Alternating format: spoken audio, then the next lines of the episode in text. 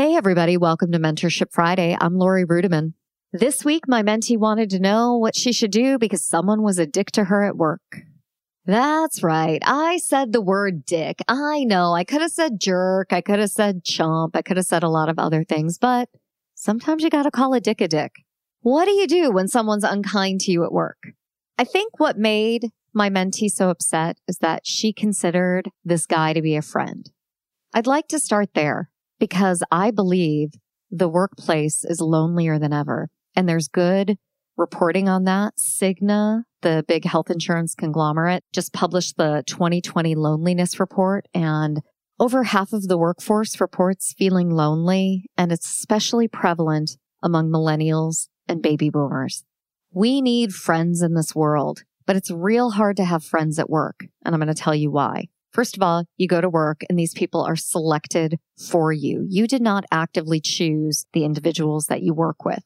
Second of all, whether you want to admit it or not, everybody there is competing for a specific pool of dollars. And your 3.2 merit increase means that someone else only got a 2.8% merit increase. And what you happen is a lot of envy, competition, and just flat out shenanigans and people behaving in ways they wouldn't behave because money is involved. The other thing that's really weird about the workplace is that people are watching you all day long, even if they're friends.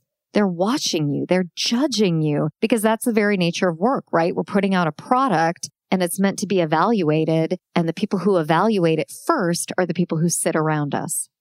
It's amazing to me though that out of this weird environment that we've created, that real friendships do blossom. They do happen.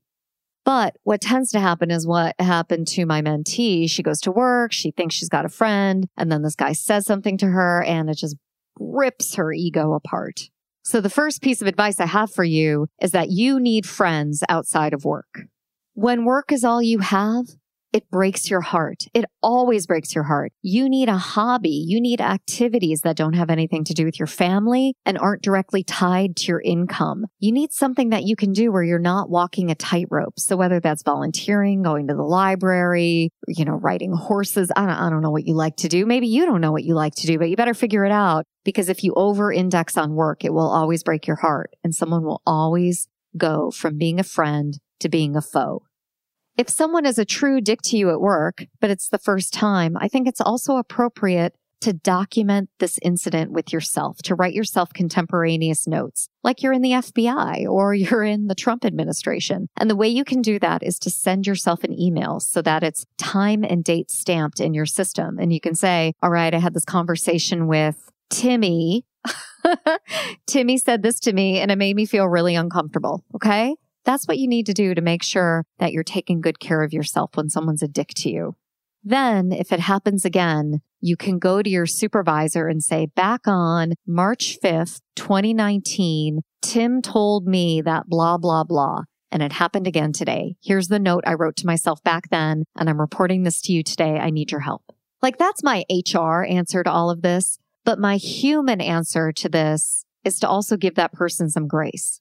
Everybody has a dickish moment. Everybody says something they wish they didn't say. They put something out into the atmosphere that they just wish that they could pull back. And so in as much as Tim had that dick moment, I'm sure he regrets it. And nine times out of 10, if Tim is the human being you thought he was enough to be your friend, he's going to turn it around and come back and apologize to you. And if he doesn't, well, you've given him grace. You've done the right thing by you and you can move on with integrity. It really sucks when someone at work breaks your heart. It really sucks in general when someone has one set of characteristics that you absolutely adore and then that nasty side of them emerges. I hate that. It's so heartbreaking. Get yourself some friends at work. If someone's a dick to you, write it down, take contemporaneous notes. And if it escalates, you escalate it with your manager, with your supervisor, with HR. And then finally, just remember to offer grace and to assume good intent. If that doesn't feel like a perfect answer, that's because it's not. Human beings are crazy. Human psychology is just really fascinating and that every situation is a little bit different. But I think the advice I just gave to you is a universal way to approach somebody being a dick to you.